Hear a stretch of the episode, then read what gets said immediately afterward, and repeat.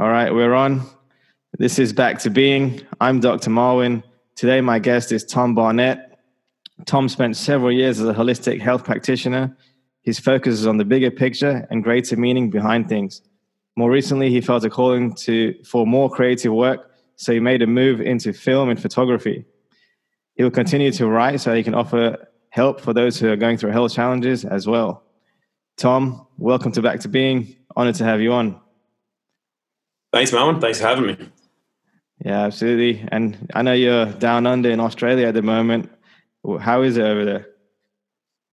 Yeah, it's uh well, I mean, the country's great. the land's good. the actual system we live in is probably one of the worst in the world. I think Australia is the most overregulated country in the world.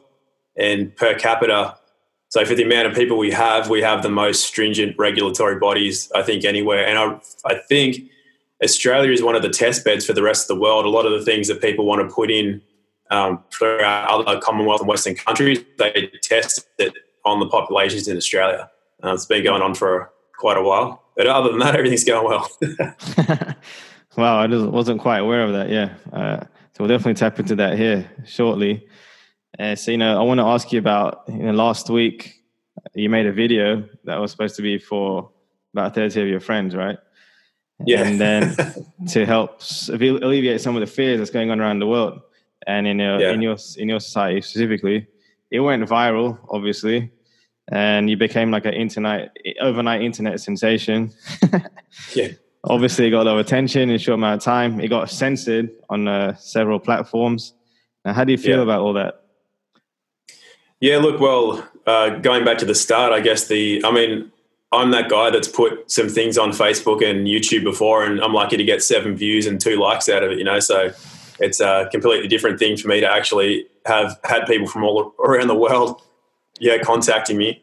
So uh, that's been interesting. You know, I don't see it for anything other than it is. I think it's one of those flash in the pan things. But um, it's it's been really good that it's got that much attention where there's it just shows there's a lot of people who are you know questioning things. And and especially around this whole coronavirus thing they are definitely there's a lot of people now that are just thinking you know there's something not quite right about this. So that was that was amazing to have that kind of response. Um, no surprise that it got censored. Um, that's that's nothing new. You know you say anything that's kind of kind of goes against the grain and it's a good sign because if you were talking complete nonsense you know you were saying that the moon's made of cheese and whatever else, why would they censor you? You know, there's no point. They'd say, hey, look at this idiot. That's just funny or that's ridiculous. But, you know, why do they need to censor a video unless it has something that goes against their narrative, you know? Yeah, that's true. And, you know, uh, I'm not sure how it is in Australia, but, you know, I spent a lot of my life in, uh, when I was younger in the UK and most of the, the last part of it in the United States. You know, we have something called freedom of speech and mm. I think we should be able to have discussion on anything. And we know we have to protect uh, the right of people to be able to do that. Uh, yeah. Now, you know, in that, and you know, in that video, you said that I think one of the things that stirred stirred up a lot of people was that you said you can't catch a virus. Like, what do you mean by that, and what is a virus? So yeah, look, that's um, when I made the second video, I said that when I made the first one, if I had known it would go to more people, I would I would have rephrased it as you can't catch something that's already been patented and put into vaccines unless you get the shot or unless you're exposed to what is creating a viral response. So, first of all, with the virus, the, the way you test for a virus is that you're actually looking for evidence of the presence of, you're not actually looking for the thing that itself you're not looking for a virus itself, you're looking for the evidence that there is a presence of the activity. So, you know, that question that I put in the first video is who's who's really verifying any of the results? I think there's a lot of people coming out already at the moment who have worked in hospitals and they're saying that they're supposed to just say that they've got all these cases that aren't really verified and they've got, you know, one of those internal conflicts of uh, you know, con- conscientious conflict where they just say, I can't, I can't do this. I have to say that there aren't these cases that we're being told to, that, um, you know, to tell the public and, to, and the media are telling us. So, uh, this, this thing, if it, in my understanding, and my understanding isn't necessarily, you know, the understanding, it's just my understanding, is that every pandemic and epidemic that we've counted in recent history has been an orchestrated pandemic and it's been blown out of proportion. It's been uh, orchestrated from the start, and it is not.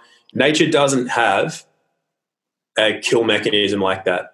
Nature is not out to kill us. So the idea that we can just get viruses coming at us from any which way and they're going to wreck our health or take us out altogether is just you have to be sitting in a very fearful state of mind for t- you actually to believe that. Because for people people that I associate with none of us even have viruses on our mind. The idea that we could catch a virus from somewhere and it would debilitate our health is just not in our it's just not part of our state of being you know so it's kind of really telling it's not it's not really about viruses to me it's it's telling in the way that people approach their um, their state of existence where they they see that they're at the mercy of all these external forces as opposed to having a lot of control over how they um, act and react and how their body functions in the world and how their mind functions in the world. Um, and then, you know, there's a smaller number of people in the world that seem to take a lot more responsible and they know that their health is their own responsibility. It's not, they're not like a, you know, plastic bag floating around in the breeze. If the breeze blows that way, they're sick. If the breeze blows the other way, they're well. It's like, it's not like that. You have a lot of control over, uh, you know, your own health in the world. Um, with the virus aspect specifically, though, Moen, my personal experimentation research has shown um, a lot of evidence to the contrary to the idea that you can catch viruses by way of uh, bodily fluids, by way of air or contact with surfaces or anything like that, simply because um, there's, first of all, the research. I mean, I thought you could catch viruses my whole life because through all of my schooling and university education, that's what you're told through every medical textbook. But then as I, I actually got really sick in my early 20s and that led me to a lot of dead ends when I was trying to follow what I thought I knew from science and medicine and even natural health. So it took me down some different roads. And when you're sick, you get really desperate. You know, you're not just I'll just sit at a desk and I'll read and I'll learn, and that's what I'll. You know, you, that those things don't work. You start to get really quite desperate. So you search for much. You search much more deeply for answers, and that's when I came across the works of people like you know Rudolf Steiner and um, Anton Béchamp and I can't remember some of the. I read some papers. about, I got them like eight years ago. I can't remember the names of the papers, but they all showed that you that a virus was a mechanism created by a cell in order to improve the health of the cell. So a healthy cell doesn't produce a virus. Only an unhealthy cell would produce a virus. So that was really interesting to me because it, I was at a point in my own health where I thought, well, hang on, that's making some sense, but it still didn't make full sense.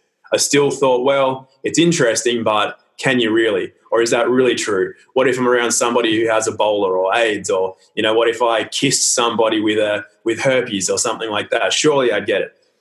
So it took me the best part of more than two years delving into more and more research and following, you know, one after the other to really start to get my head around it. And at that stage, I had to prove it to myself.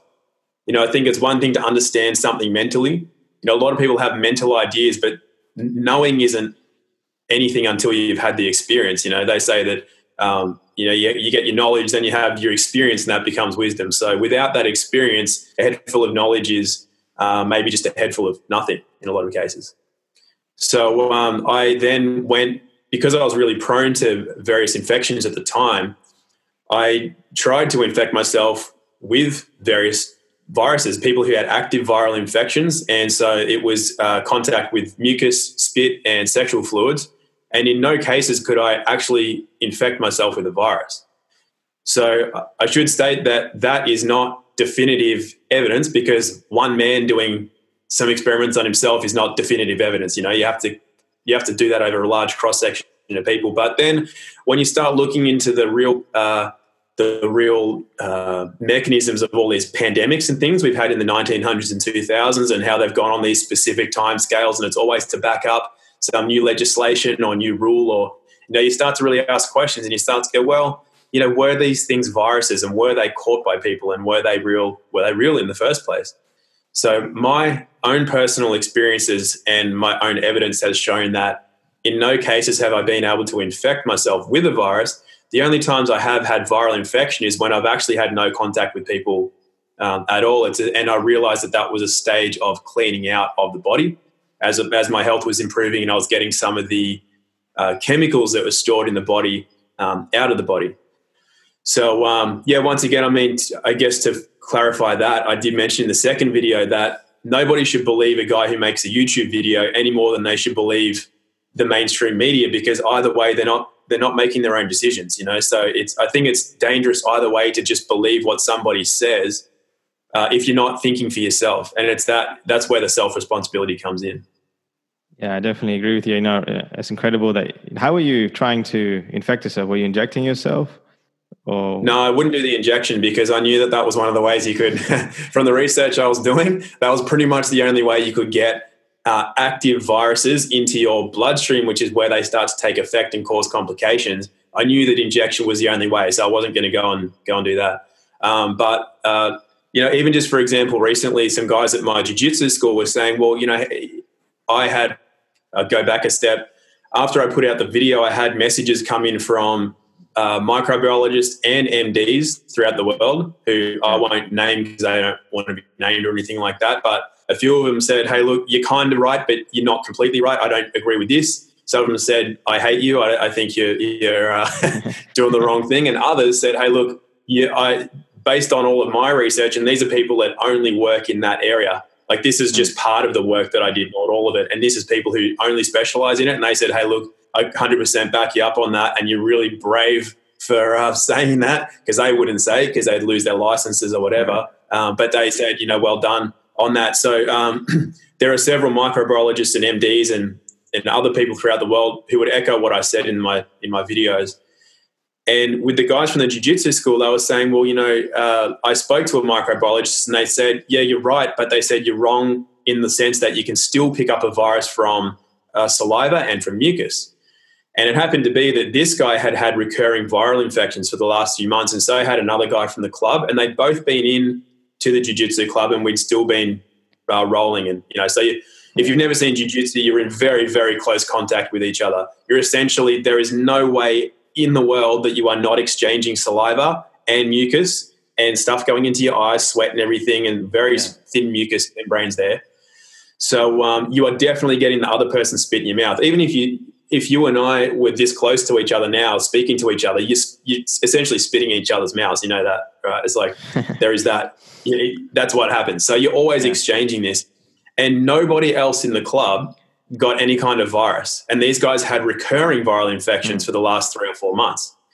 So I asked them to, rather than me give answers, I asked them, you know, how does that make sense to you if you can catch it through mucus and saliva? Wouldn't other people in the club have got it? And why were you the only ones to have had viral infections. Doesn't that point to something more going on with, within your own body that's creating these this viral activity?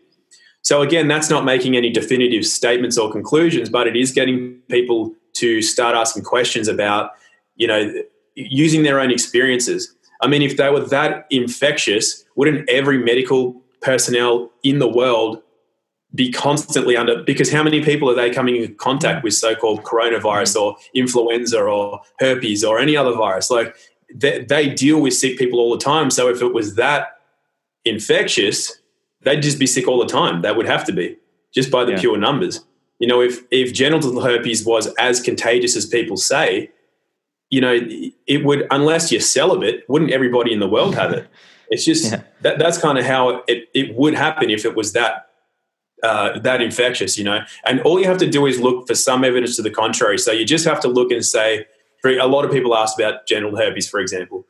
So you only have to look and see, ask the question, are there cases of people who have had sexual contact with somebody who has genital herpes and they've not contracted it? And there's many cases of that. So then, yes, there are cases of people being in contact with each other. The other person's had a viral some viral kind of activity. And now the other person does.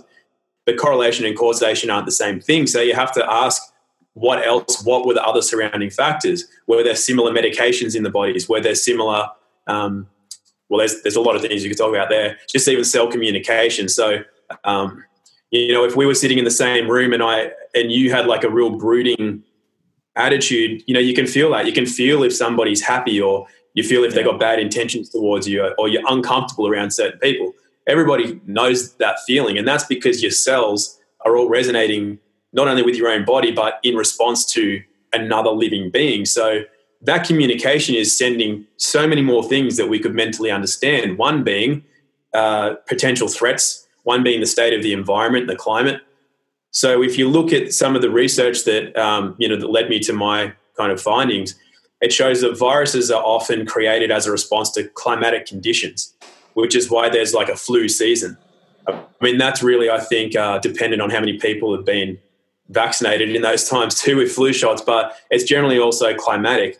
The body think the body gets messages from the environment that says now is a time to undergo a cleaning.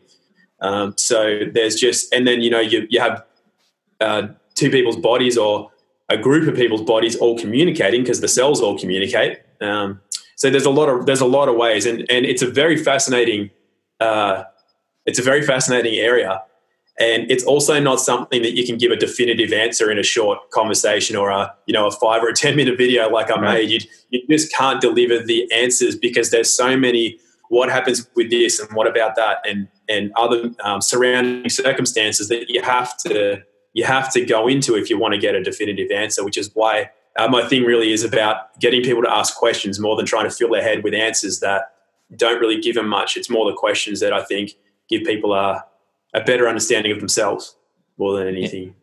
Yeah, I think the situation that we're in the world right now with the virus and whatever else is going on, it's uh, it's it's waking people up to ask questions, and you know, I think this is important to have people in this conversation just just simply as you said ask questions.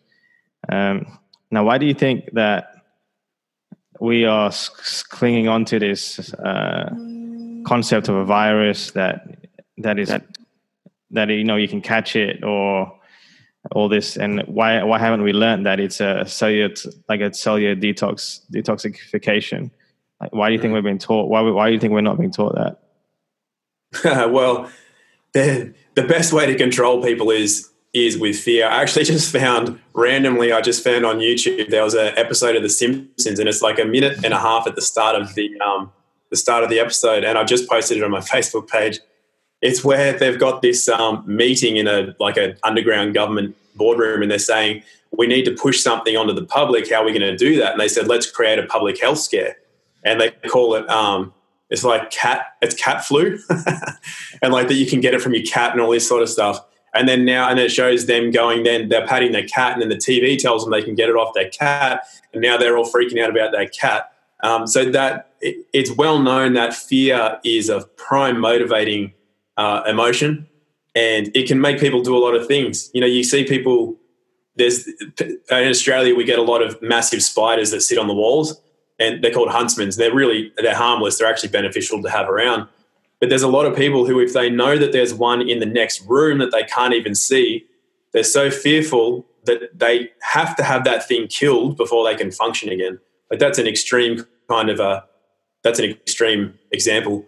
But it just shows what happens to the mind when when fear is is uh, in play. You know decisions aren't that rational and you can it's very very easy to control the behavior of people when you implant that fear. So if you put into people's minds from a young age that there are these tiny things that you can't see you don't know anything about but they can kill you and they can infect you anyway you know that's that just makes people scared. And so that's a very easy way to control people and i think that that is the primary reason that we get taught these things um, because it allows them to put into place control mechanisms such as you can only go here if you do this, you can only get that license or whatever if you get this, you know, if you do this, if you do what we say.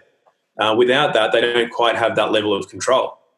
Um, and it, yeah, it, it allows them to do all manner of things that are that are coming. You know, like cashless systems, getting to the point where they'll probably try to microchip people. And that can't be done unless people are in a, a fearful enough state where they go, I don't know if I know that that's the right thing, but I definitely don't want to get this killer virus. So yeah, I'll accept that that yeah. you know that offer of more control over people. But without the virus, without the fear, people would just say, mm, "No, thanks. I don't want. I don't want you to you know freezing my bank accounts or taking my ability to do business with people how I please." Mm. That people would say no. So they have to put into place these stories that make people question whether or not, at least, you know, they question, oh, is it real? I don't know. I don't want to take that risk. So I'll accept the, you know, the governmental plans, I guess. yeah. And what, what do you think is actually going on right now? Like, is there a relationship with like uh, 5G or is or something else yeah. going on? Like, what, what's going on? Uh, a lot of things going on. I would think. I don't think anybody that's not in that upper echelon of the world really knows. Everybody, everybody below that can only really theorize. Um, I would say it's 100% got to do with 5G because first of all, it's getting people out of uh, you know watching what's going on, not able to go and protest things. Um, you know, like in our town, we got a moratorium on five on 5G, which means that it's not going to go in at least for the time being. Um, that's because our town is a town that is basically full of people who are um, anarchists and activists. So if anybody wants to do something that goes against what the people want, which is a generally a, a more harmonious and clean environment, then we all get up and say you're not doing that, and we generally win. Uh, other places in the world, though, that's not. That's just a pushover. So I think what it is is that they're trying to get people out of the public eye, not communicating with each other, not able to stand in the way of rolling something out. The other thing I think that they're doing is they're they're um, tightening the way we can uh, conduct commerce and conduct just general day-to-day things with each other. So taking trying to take cash out of the equation, uh, making people move to an online based way of doing things. And then what's going to happen is obviously they're going to uh, overload the you know the bandwidths and things, and then they're going to say we need more you know speed and data and whatever. So then they'll say, well, hey, look, we've got this solution. It's five G. So instead of people going, well, we don't. Why would why do we need that? Like I'm using three G or four G, and I can watch you know YouTube at the click of a finger. There's no problem with it. I can stream Netflix. I can do whatever. Why would I need five G? But if they either turn the signals down a bit or they just overload it because now everybody is forced into using their um, you know their devices and things a lot more then they're just going to you know it's going to be asked for it's like when um, they want to put in greater control measures they'll stage terrorist attacks and shootings and things like that and so then the, the people instead of saying i don't want you prying on me they'll say now i'm scared of terrorists and shooters and things like that. So you should put in greater control measures. So the government just goes, thanks very much. It's exactly what we wanted. So it gets asked yeah. for as opposed to, yeah, that's the mechanism. So I don't yeah. know what else. I mean, 5G is the start of it. There's going to be a lot of other things. I have no idea what, but yeah, can't yeah. be good. yeah, yeah, I know. It reminds me of a quote from Benjamin Franklin, one of the founding fathers of the United States, said that if you give up freedom in name of security, you deserve neither freedom or security, or you'll end up with neither freedom or security. Yeah. And yeah. Uh, and you know a lot of the laws that were uh, put in place back then, 250 years ago, were to prevent, I guess, the situation we're in right now, where we don't have control, and but people yeah. seem to forget their history and are willing yeah. to give up their rights. Uh, so it's an interesting situation for sure. It is, yeah. I think that's that's that's handled two ways. One is that people are so easily distracted. You know, you can you could dive into this sort of stuff. It's there on YouTube and it's not even getting taken down. But then when you could look at someone doing a cool dance or something funny on TikTok, the average mind is just like, oh, I'll gravitate towards the the easy uh, distraction. And the other thing is, is that I don't know if you're aware, but every government in the world sold to the IMF between the 1930s and 1970. Um, the, the world wars were set up to create that insolvency. So there's no, they're not countries. They're all they're all corp, they're all um, corporations. So Australia, the Commonwealth of Australia, is a registered corporation in Washington. So we're we are a foreign owned corporation, not a country. And every country in the world, the only ones that that, that didn't do that, they said no, we're not having that. They got squashed. so. Uh, yeah, I mean that that's basically where it is. That's why people don't have rights because then uh, in the the way the legal structure works with the English language is that the people have rights and a government is forsworn to protect its people, but they they created the term persons, and a person is a legal entity. A person is like a driver, a ratepayer, a taxpayer, a beneficiary, a resident, a citizen, they're all statutory terms. And when you agree to being your name, for example, that means that you come under statutory uh, rules, so to speak. But statutes don't apply to men or women. Acts don't apply to men and women. Codes, legislations don't apply to men and women. They only apply to persons. And a lot of people don't know this. It's why it's it's it's their way of offering that they can take your power away. And as soon as you admit to being a creature of statute, you do give that power away, you then come under their statutory rule. So um, it's very important for people to start understanding who they are as men and women and not persons because I mean that's way too deep of a topic to get into. It takes hours to explain, but that's um, you can probably find stuff like that on YouTube. Actually, it's um, yeah, uh, yeah. I'll just I, I think rather than confuse people, it's just if you get to know the difference between even just look up in a legal dictionary, look up the definition of a person. At no point does it say a man or a woman. Some dictionaries have like this this long of definitions, none of which are a man or a woman. They're all they're all um, entities and versions of an entity, not a living being. So uh, that's how they were able to arrest all this control from people to have their say. Yeah. And what do you think about what's going on with uh, vaccinations and this? As you just mentioned, the microchip. Like, is that is that something that we should be concerned about, and vaccines in general? Um, I'm not concerned about it. I think being aware of it's very important because you don't want to get to the stage where you know, um, so to speak. So um, it can never be it can never be made compulsory to a man or a woman because uh, there's a I don't want to I don't want to say the wrong one off the top of my head because it's late at night, but I think it's Cruden versus Neale, 1796, says that it's a case law. It's American, but it applies to any Western nation says that man is not subject to man-made laws without his consent. Um, there's another maxim which is um, man is only subject to nature's laws, not not man-made laws. So basically, what that means is that if you if a government says you are mandated to do this, you have to get a vaccine or you have to get microchipped. Um, you as a man or a woman have the ability to not consent to that, and then therefore it's invalid. It's only if you it's only if you consent to it and the way you consent to it is by ignoring it and not saying anything back. That's called assent. And assent means an unconscious decision to agree. So essentially, if you offered me something now and I just said nothing, um, and but you've made you've said, oh, if you don't do this in the next ten minutes, I'll take your, uh, you know, you owe me five thousand dollars or something. And if I don't object to that in some way, I assent, which means that I've unconsciously agreed. Um, at least in commerce, that's what, so which is what law is. So as in the last video I made, I said that I'd make a third one, which is showing people how to use notices of non-consent to send into relevant bodies, whether that be the immunisation registry, which is what we have in Australia, um, local and state uh, parliamentary bodies, and uh, anything else, medical bodies, anything. You can send them all in as a notice of non-consent, and that's your way of of um, essentially saying no and saying that that's not that doesn't apply to you and just asking for evidence that it applies. Say you know that's a great offer that you want to microchip us. Just show me that you have the authority to do that and i'll comply. And they can't provide that they have the authority. So that's probably um, you know if, if, people haven't heard of this stuff before that's probably going over their heads but uh, it's just important to know that these so-called authorities do not have any power whatsoever over a man and a woman so that's that's something that people need to uh, look into a little further for themselves, but a very important thing to do at this point in time because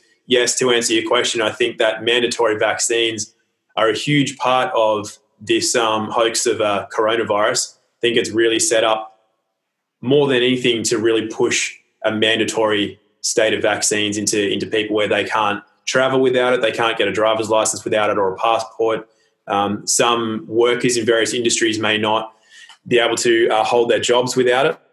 But um, the main part of what I was talking about with the law stuff, that's not a real thing, that's an offer. And you can either accept that offer by not doing anything about it, or you can, you know, uh, essentially reject the offer by by voicing your your objection. Yeah, and uh, do you think that uh, you know, like when I was younger as a kid, just I was just thinking as you're mentioning all this, you know, I, I had some vaccinations in the UK, but then after my young, my, after my childhood, I never had any vaccinations in my life. I never took a flu shot. Like, do you think there's a concern with uh, the flu shots? And you know, I've even seen there's been being offered for free the last couple of years in the states, which is kind of interesting. Yeah. Yeah, yeah. Funnily enough, that's how swine flu was started. One of the last pandemics was uh, offering free flu shots in Mexico to the locals, and they were preloaded with, with this swine flu um, strain. So that's how they that's how they started the swine flu epidemic, which was then only transferred through vaccines through the United States. So um, it's yeah, it's it's a big thing. It's like when you when you start to sort of get an idea of what a flu is, there is no way you can vaccinate against it. It's not something you can actually even vaccinate for, and there's there's there are so many. It's only anecdotal evidence, but at the same time, there's so much of it that you can't ignore it so many people say, I was the only person in my family or my work or whatever that didn't get a flu shot. I was the only one that didn't get a flu. Everyone that got the shot got a flu. Like you've heard that a million times. It's just not something that you can ignore. That you are getting an actual flu virus injected into your body. How can you expect not to get a flu from it or some complication? And then also, what else is in that? You know, um, one of the interviews I posted with the um, the download links I put with my last video. I know my links all got taken down, but I think enough got to people where they've been sharing them. Uh, one of the interviews was a guy sh- showing how a lot of the um, the uh, serious illnesses like AIDS that had got around the world, it was because you call it like spiking. Like the vaccines, like the smallpox vaccines, were loaded with this AIDS virus, and it was injected into 120, I think 120 million, 115 million vials were sent to Africa as part of the United States and the UK governments um, doing a nice thing for Africans. They inject like it's such a sad story. That's it's like injected into these people. They get sick. They offer a healthcare remedy which doesn't even work. They can't pay it back. So the government say, "Hey, you don't have to pay us back, but you can pay us back with your resources." So then they took over thirty something African nations with that AIDS hoax, and it's like super sad. And it's it's but it's the same thing these days. It's like all of these people that die. So there's a there's a half to a, half a million to a million people die a year every year from a various strain of influenza or a flu virus. But how many of those people were vaccinated for a flu? You know, let's it's just would that many people die a year from flus if they weren't getting flu shots? I'd love to see those numbers. I don't know what they are, but I'd love to see that kind of study done. Um, and then, you know, there's all these other complications. How much medications have they been taking for the last 40 or 50 years? It only affects elderly people. You know, a 25 year old doesn't die of influenza. You know, so what are the other what are the surrounding circumstances that makes a person susceptible to influenza in that old age? Because there are plenty of people who are in, you know, an elderly uh, age group, but who are vibrant people who haven't been putting medications in their body since they turned 40 or 50. You know, they've lived a natural, lived off a natural diet. They've got plenty of exercise and sunshine. They keep a young mind. They socialize. They have creative pursuits. These people don't even get flus, let alone die of flus. So it's really important to look a lot deeper into the mechanisms by which people get illnesses of any kind and not just say they got a flu they died of a flu, which they might not. They might have had a flu, but did they die of the flu, or did they die of some heart condition they've had for thirty years, or did they die of you know anything else? So these yeah. questions, these are questions people, the general public, don't ask. You know, people like you and me, I guess, ask these questions, and a lot of other people seem to be asking them as well. But the general population, it's not even, just doesn't even cross their mind to ask those questions. Right. Absolutely. And I think a lot of the questions that you know you ask or I ask or anyone asks is because you know we've had an experience or we know someone that's had an experience, and that's what's really triggered us. I guess yeah. as you mentioned earlier, if you don't come across any challenges from what we've been presented, you don't really ask questions. But absolutely, too many people have come across uh, conflicts with what's going on, and that's why we have uh, questions. Now. Mm like what do you what do you when do you think we'll get back to a i guess quote unquote normal society? Or do you see the numbers keep going up or what, what's going on there? Oh, no idea. I mean again this is one of those things i've heard a few theories about what's going on with the various cabals that kind of are warring at the moment. It seems like a better side is winning but what that means i have no idea. Like i really have no idea. I can i can't see society going back to it was a couple of months ago because they've already put in place tighter, more restringent, more uh, restrictive rules. Again, they don't necess- they don't necessarily apply, but when people just willingly lay down and not only accept them but ask for them, they they say, "Oh yeah, we should close borders. That's a good idea. I don't want to get sick. I don't want somebody else infecting me." You know, things like that. It's it's just people it's not they the governments can't do anything. They can offer it and then people accept it and make it the reality. And I can't personally, I can't see things going back. I think cash is going to be a less prevalent, um, you know, commodity in society. I think it is going to get a lot tighter with um, having to go into online transactions a lot, which is all monitored and everything else. You know, it's just that's where I see things going. Yeah, I, I can't see it going back to where it was unless, except for, I should say, um, groups of people who all want to live a certain way and they'll form their own uh, communities. I mean, we have communities here. I know you guys have them in the States. They're all over the world. Communities where like minded people go to more of a trade system where they barter their skills, they grow their own food, they're self they're self sufficient. And I think that is the answer. If people don't like the idea of this regime that is being rolled out and has been for a long time, it's becoming self sufficient. So learning how to uh, do things for yourself and not rely on a government, not relying on welfare and government handouts, which is only one of those like let's reel people in, and then they'll say, you know, everywhere around the world. I think I'm not sure about everywhere, in Australia have uh, welfare payments go people where because the government has said you can't work in a lot of places. They've shut businesses down. So therefore, they have to say they have to offer something. They can't just say you go off and starve to death. So they're offering everybody these payments. And what I think they're doing is getting people, you know, like you, how you kind of get animals trained. It's kind of like feeding them this free money. And after a few months of that, when they're used to it, they're going to say, you can keep that free money if you do A, B, and C. So hmm. now they're putting conditions on it. So now you've got to get this vaccine, otherwise you can't keep your payments, or you've got to whatever it is, whatever a, a tighter control mechanism. So it's really only going to be for the people that want to say we don't need that government. We can create our own um, systems of trade. We can support each other. We uh, can make our own decisions. And I think that's going to be the solution for a lot of people that are not wanting to go along with this regime that is currently being put in place. Okay. And yeah, so you know, I know that uh, you know you're a pretty healthy guy, and you know you, you mentioned a little bit about your story before. Now, how exactly, like you know, as we're talking about solutions right now, how exactly did you like heal yourself? Like, what did you go? What did you do? Uh, well, took a long time. So, um,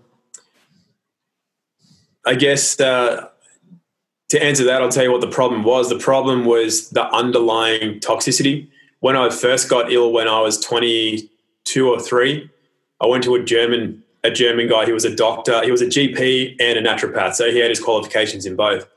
And he said that it was chronic fatigue that I had. And he said chronic fatigue is chronic toxicity. Mm-hmm. And then, but at the time, you know, it, it sort of made sense, but not really because I was doing all of these protocols and things that was supposed to make me better, but they didn't. So it took over a decade before I really started looking into the you know, when I'd done antifungal, antiviral, antibacterial cleanses, like natural ones, not with pharmaceutical drugs, um, I, I, was eating all organic foods. I, I had a lifestyle where my sleep wake cycles were, you know, as they're supposed to be. Um, every a lot of just getting the basics right, and still I wasn't improving. My strength still wasn't there. My my mind still wasn't there. And that's when I started, you know, questioning a lot more. And it's just thinking, well, there has to be something underlying, and that's when you start to look for the heavy metals and and um, other industrial and chemical toxins that can't be removed from the body easily because they're so toxic and harmful that they have to go to the fattiest areas of the body because the, the lipid the lipid surrounding is what protects the other tissues from from damage. So it gets lodged in the brain, for example, which is a lot of fatty tissue, and uh, and the fatty deposits around organs um, and glands so um, it was then getting into a deep process of removing the embedded toxicity of the heavy metals and the other environmental and chemical. We're all exposed to so much, you know, from for me from a young age because uh, of the diet. I guess my parents gave me and some what what I inherited from them because we all inherit a certain toxic load from our parents. Then you've got your lifestyle factors. How many vaccines were you given as a kid? How much medication? Were you given booster shots as you got older? They all contain uh, mercury and aluminiums, not all, but a lot. Um, then you've got, I had six or eight, can't remember exactly, six or eight amalgam fillings in my teeth by the time I was, I think, 13 or 14. Oh. So that's a lot of mercury sitting in the body waiting for just it, that tipping point. So it took a while for me to really figure out exactly what the root causes were after doing a lot of um, you know work to to make myself healthy. So uh, to answer your question of how, um, I started using diet very specifically to remove heavy metals. Uh, things like using moldy berries. Um, it's it's funny how we we uh, have this thing about mold is bad for us. So uh, you know, like the black toxic mold that grows on walls and you know uh, damp areas of houses and things. That's not so good for you. But the mold that grows on foods, um, you know, I, I, remember hearing years ago about how uh, Russians, Russians, if they were feeling ill, they would get moldy bread and eat moldy bread. Oh, you know, as a Western, yeah. you think, why would you do that? right. that was that was something that actually helped to strengthen and, and uh, help them uh, improve from certain conditions. So certain molds can help because molds coat heavy metals. They can help transport them out of the body. They can help the body expel certain toxicity. Uh, and I also used Andy Cutler's method of frequent low dose oral chelating um, alpha lipoic acid. And to start with, uh, he recommends DMSA and DMPS. I'm, I'm sorry. So what those do is they. I, apologize. They uh, sorry, I just can you mention who that was again? I just cut, cut off for me for a second. Um, Andy Cutler. Okay. Andy Cut, yeah, Andy Cutler. He's a um, he was a chemist Okay. So uh, he wrote a book called Amalgam Illness. I think it was 1999 that was published. Uh, and that's about uh, specifically how mercury and its associated, uh, basically mercury, arsenic, lead, and aluminiums. He kind of covers, but mostly the mercury. And he covers how a lot of modern day ailments, like a long list of ailments that people have these days, at its core has a mercury or a heavy metal um, toxicity issue. So he figured that the best way was to use um, chelators that have a specific half life. So when they bind to a, a particle of mercury, they have a three or four hour half life where they won't let it go. So certain foods like cilantro and um, uh, chlorellas and things like that are known to bind to mercury but they don't have a specific dose related half life. So that while they can bind, they can redistribute it somewhere else in the body without excreting it from the body. So he developed the frequent low dose as the safest way because that's highly toxic stuff. So as it's coming out the body, he developed what I think is the safest way of removing it, which is doing very low doses but very frequent. So you're constantly removing the metals, but they're not in high enough doses that they're causing too much damage on the way out. Uh, in the book that I'm currently writing now, which is how to do what I did using diet and that chelation process to get metals out of the body, I'm going to put some pictures in of some of the um, rashes and things that I came out with as it was coming out of the body. One of the more recent ones was under the arms. I had massive, uh, they were actually burns because that's where your lymph nodes are. Mm, yeah. I actually had burns under there and big blisters. It's huge. It's hugely uncomfortable. Right. And the pictures look look grotesque, like you wouldn't think. But that those all the massive um, things that I went through were coincided with right on the day of starting a new dose, uh, going up a dose, and mm. right like like clockwork. That that released enough metal to have that reaction, wow. and um, it's a long process. Um, yeah. But you know, unless you're really sick, you can do it with just diet. I don't think you always need to use the the the chelators like alpha lipoic acid, but uh, diet in most cases can can do a, a whole lot. Yeah. Yeah. And do you think a lot of people's sickness and disease is coming from this toxic overload? Yeah, I think almost all. The more time I spent as a practitioner treating people, um, it, de- it, would depend on the on the various circumstances. A lot of it's psychological. There's a lot of psychological behaviors that lead to people becoming sick, even if it's just that those psychological traits are what led to certain lifestyle decisions that made them sick. So everything has these deeper underlying causes. But from a physical perspective, yes, uh, 100% I agree. The majority of cases are all to do with underlying toxicity of, of some kind. Oh, wow. yeah. And now, what kind of diet should someone follow? Uh, so, huh, there's it, basically when I talk about diet, as as long as people are eating um, all organic. When I say all, um, I know from having treated a lot of people that not a lot of people will do what you tell them.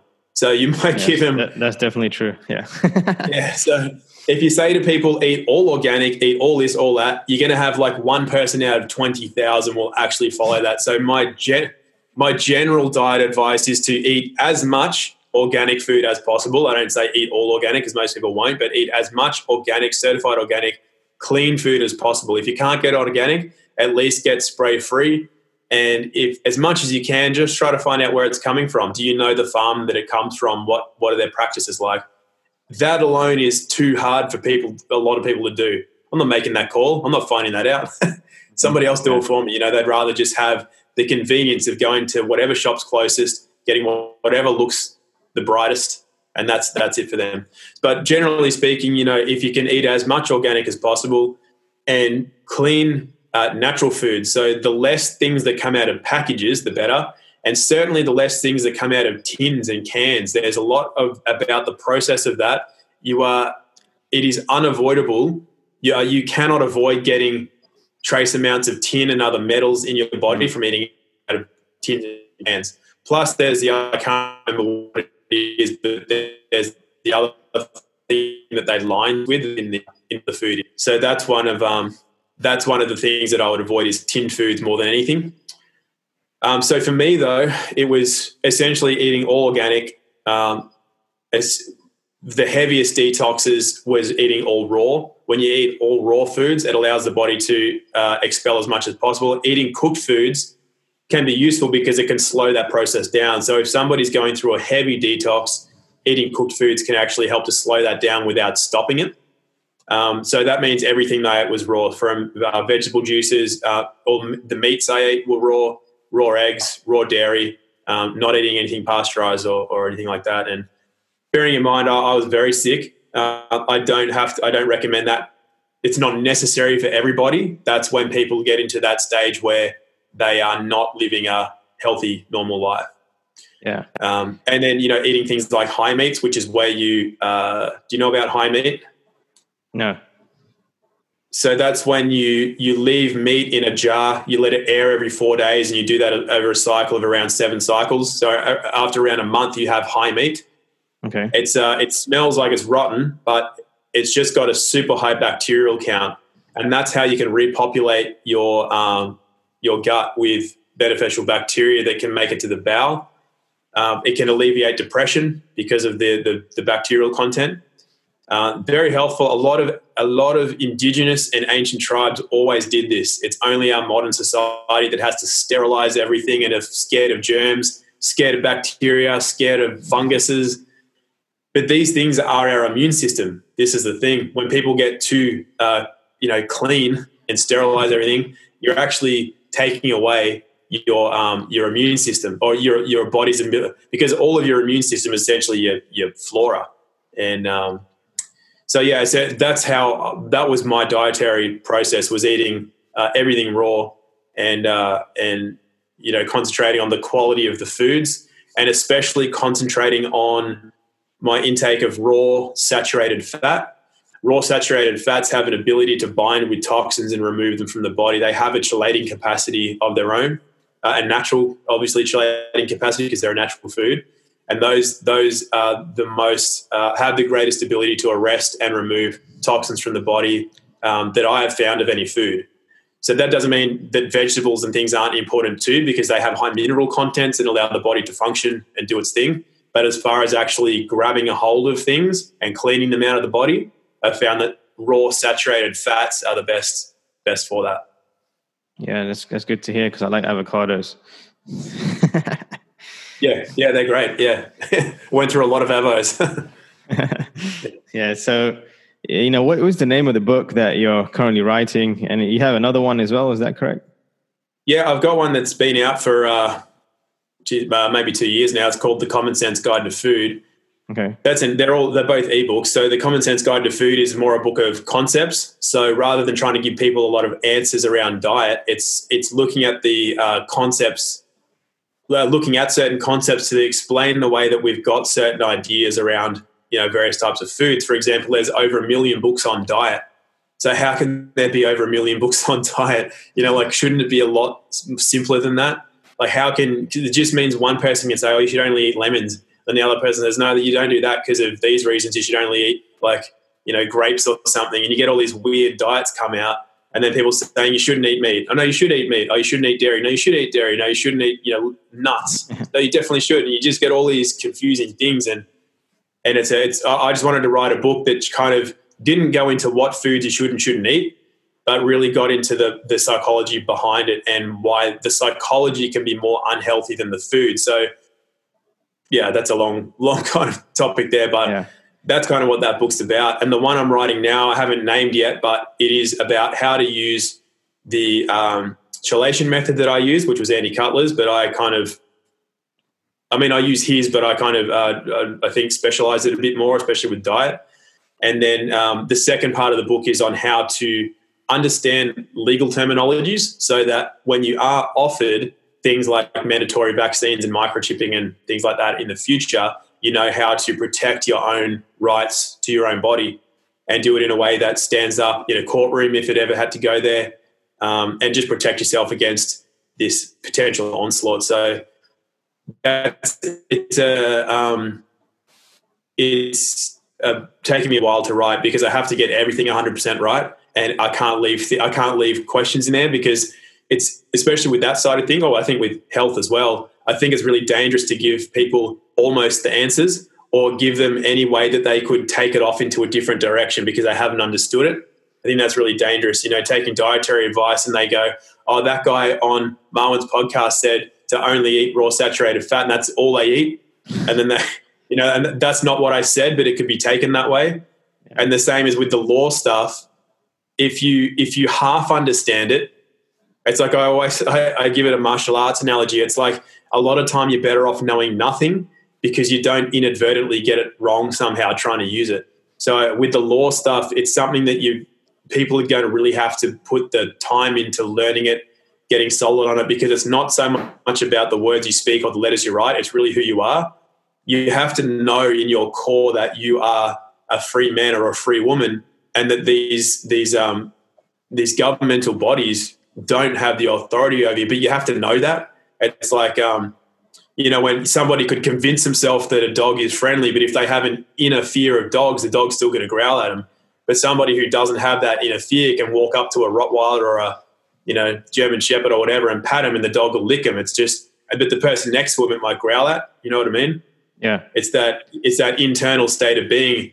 So you need to know who you are and you need to know that you have these, so you know, what people call sovereign rights to their body before it really becomes uh, effective. And that's kind of what I need to teach in the book more than anything, so that people don't go out and get themselves harmed, sort of half doing something because they hadn't understood it. So I'd say it's another, I'd say two months, and I'll have that book done. Oh, great! Yeah, I think it will be very, very powerful and useful for the times for many people, and I'll make sure that they can get access to that information. Uh, so, is there something you know? Obviously, you're in pretty good pretty good habits and pretty good routines from the sounds of it and from the looks of it too. Uh, is, is there something that yeah, you do on a you know you mentioned some of your stuff that you do? Is, it, is there anything else that you do on a regular basis that you know because you mentioned that you know we've given up power away. Like, what do you do to maintain your inner power, empower yourself to stand stand strong every day? Uh, okay, yeah. Oh, good question. um, I think, look, I think part of it, honestly, and just to be honest, because um, it's one of those things where you know, if I was six foot five, which I'm not, I'm like five nine, but you know, if I could dunk a basketball and I was told everybody, oh yeah, you just do my routine, but somebody's like five foot, they're never going to dunk a basketball. And I think that since I was a kid, I always had this. I always questioned whether or not people had authority, and I would not take what people said. Just, and I think you know, you you kind of have. We all have an, an innate nature, something that we were born with, some inbuilt personality trait that you're either a little bit, um, you'll stand on your own two feet, or you need other people. And uh, none's better than the other. There's no right and wrong. It's not like you're better if you have that those leadership capabilities, and you're worse if you don't have leadership capabilities. But I think that the you know people are generally separated into those that can lead and those that will always follow. And so I think that um, there's you have to understand a bit about yourself in order to um, become the best version of yourself. So if you are one of those people that is just innately, you kind of don't have it in you to uh, push back, I guess. Uh, it doesn't mean that you can't succeed. It just means that you have to go about things your own way. So what I do would be different. It doesn't really apply to everybody, I guess. But so part of the answer to your question is that I think I've always had that in me. But in order to make sure that I'm not buying into fear, I, I barely use the internet. I um, it's it's definitely useful when you target your use of it. But for example, I didn't even know that I was famous until my mates kept telling me, "There's people in Germany, there's people in America, there's people in Italy. Um, you're on the news." I wouldn't know if I was on the news because I never look at news. I don't look at social media feeds that have news in them. I don't turn on the news. I don't look at newspapers. So my mind isn't getting um, attacked by negativities. Um, just from a general lifestyle perspective, I make sure I get, uh, you know, it's easy because I'm in Australia, but, you know, it's different if you're in some other part of the world. But I get a lot of sunlight, natural sunlight, um, on as much as my body as possible as well. Um, I make sure that I don't stay up very late at night. You know, I, I have standard sleep wake cycles so that my hormones are kind of, you know, in with circadian rhythm.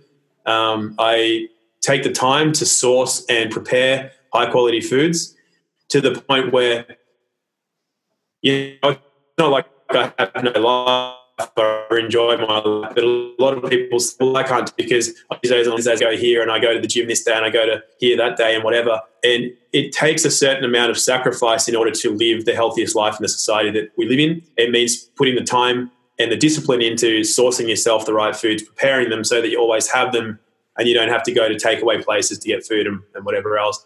And that's not wrong either. You know, people enjoy that and that's fine. It's just that for me, the reason I got to where I was was because I made those choices.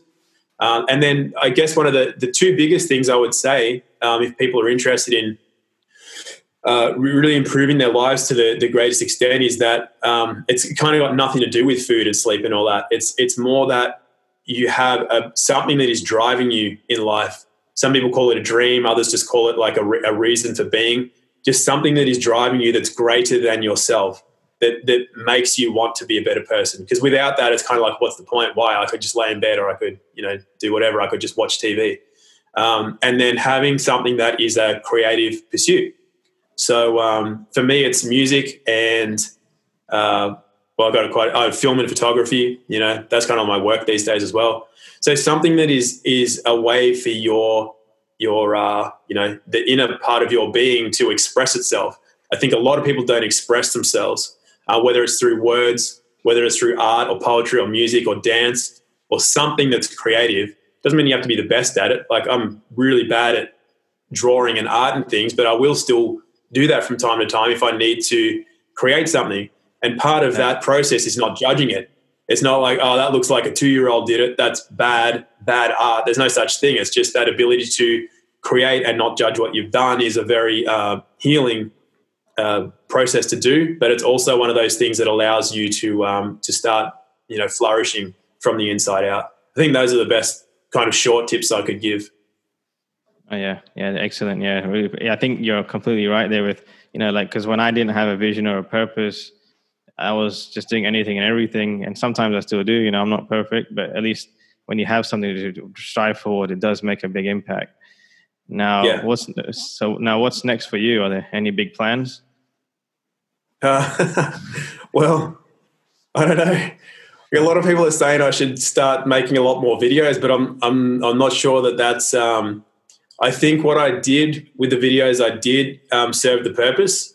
I'm not sure that. Um, I mean, we'll see if there's a calling for it. I'll I'll do it. You know, if there's uh, if there's something that's going to add some kind of value to other people, you know, I'll do these things, or I'll run you know workshops and events where people can come and learn some of these things I've been talking about for themselves.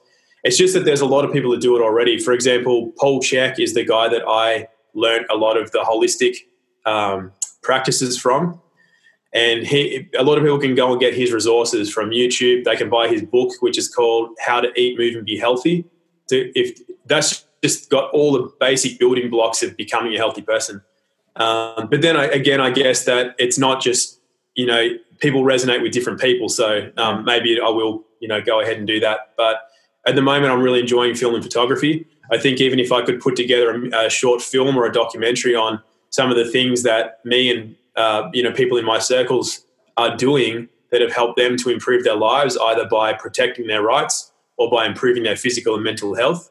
Um, maybe producing something like that for me would be a great way to offer something that other people can get value from as well. So um, for me at the moment, Marwin, it's really a case of um, being more creative uh, with with what I'm doing with work. I've always been creative in my hobbies and things, but I'm trying to make my work as creative as possible as well. Yeah, that's cool. Now, what does you know? Uh, what does being a human mean to you? Wow, never been asked that before. what does being a human? Um, I think it just means uh, it's it's an experience through which I personally am here to uh, get to know myself, and then by getting to know myself, I get to know, you know, what life's about, what the world's about, and get closer to you know where I came from. So, uh, I think that's what being a human is is about for me. Just because I spend a lot of time observing animals and things too, and sometimes I think animals are like above us because you see they don't make the same mistakes we do their communication, despite not having our complex languages, seems a lot clearer between each other. Um, yeah, there's a lot of things that animals seem to get really right. Uh, but I think as a human, we've been given all of these extra abilities for a reason. It's like it's harder to figure out, but then the reward is is in when you do figure things out because it is harder. It's like anything, like things aren't as rewarding unless it was challenging to get to. You know, if you could just pick play piano without having to learn it, so to speak, it's probably cool, but it, it just doesn't have that inner, wow, this really means a lot because you didn't have to work for it. So I think, I guess being a human to me is about needing to figure all these things out and, and hit your head against a few things and really have to, like, really have to get into what it is to be a human to figure it out and then to get that kind of peace and ascend uh, your, I guess, your inner being to a, a higher place and a higher place within inside yourself. Do you think if that makes sense? yeah, it does. It does make sense. And do you think humanity has hope to reach this inner being that you talk about? Um, yeah, there's various schools of thought on that. Some people think that all of humanity will reach a certain point like that. Um, the way I've seen it at this point in time is that some do and some don't, and some do because others don't. So rather than seeing it as a place where everybody will reach a certain level, I think the world isn't what it is un, unless there is that kind of duality. You know, like there's one of uh, like a Taoist expression is um, uh, the only reason that there is such a thing as a tree is because there also is such a thing as no tree. So a tree can only be a tree because there is also no tree. So it's kind of like I think there is only that that um, that idea of a higher state of being or an ascension because there is also the not that. So um, it's kind of and uh, I guess another analogy is that it's easy to be like a, a, meditating monk, to be calm and to be whatever, because you never tested. You don't have like a partner who is testing you. You don't have to be out on the road getting road rage. You don't, you know, you're not tested. So it's easy to be like calm and sit like this and whatever. So I think that if you are somebody who is reaching a higher state of inner being, uh, you'll only know that because you are have, able to have compassion and understanding for those that aren't there. Because if everybody was all super calm and was all uh, compassionate and didn't do harm to others and uh, other living things in the earth, then you know how would you know that you could have compassion and forgiveness, which is part of being a part of a higher state of being. You know what I mean? So if you're not tested, you don't know that you have it. It's only you would think you have it, but maybe you don't. So I think there is always has to be the people that are younger uh, like younger in an internal stage, not no biological age, and um, you know we we're all we're all in it together to be and to not fight against each other, and that's when I think you you know that you're getting to a higher higher place, and I think without those people, there's no there's no higher place if that makes sense. Yeah, and it does make sense, and I, I guess going with your with your logic, you know, this is the greatest test we've ever had. So in one sense, yeah. it's a it's a great blessing in disguise in a weird way to yeah. say that because it because it's allowing us to awaken and really discover who we are. Uh, yeah, I think that's a great way to put it. That's a great way to put it because it's it's it is like you said, it's not forcing it; it's allowing it. So there are these circumstances that, that are allowing this to happen. But it's not just like happening out of because it's happening. It, there has to be a catalyst, and you can either choose to or not to. That's the thing. That's the like in the Matrix movies, they have that that whole uh, central theme where you can be aware of it, but you could choose to go this way and you could choose to go that way. You know, the red or the blue pill. So the way you put it, I think is great. I hadn't thought of it that way. It's it is a it is really that we are given this opportunity to. It's not that we are just doing it. It's an opportunity, and you still have to choose to uh, to take that opportunity and to step in that direction. Yeah. Now, what would you tell someone who wants to serve vast numbers of people in their business? To serve vast numbers? Yeah. Um, I think, uh, well, it's not something that I'm an expert on by any means, but I would think that the the intention means more than anything else. So if the intention is to serve, then you will serve. If the intention is to be famous or make money or um, you know anything along those lines, I would think that would be a drawback to doing it. I think anybody that is successful long term that does serve a large number of people on whatever their platform is, I think they might be money focused in some ways, but I think at their core, they 100% believe that what they are doing is valuable for others and they want people to have that. Even if the people weren't paying them, they would still want to provide that service. I think to me that's that's but that's only the way I see it. I'm not a you know that's not my um specialty. yeah, no, I really appreciate I really appreciate your time today, Tom. There's a lot of uh, fascinating points here. You know, I appreciate your courage for speaking about the things you do. And I know it's going to help a lot of people and spark a lot of questions and curiosity. And, you know, uh, I look forward to continuing this conversation with you down the line. And, and let's see, and let's see where we end up. You know, so great. My deep gratitude to you for today. And I really appreciate it. Thank you. Yeah, thank you. Thanks for having me. Appreciate it. Yeah, yeah, definitely. All right.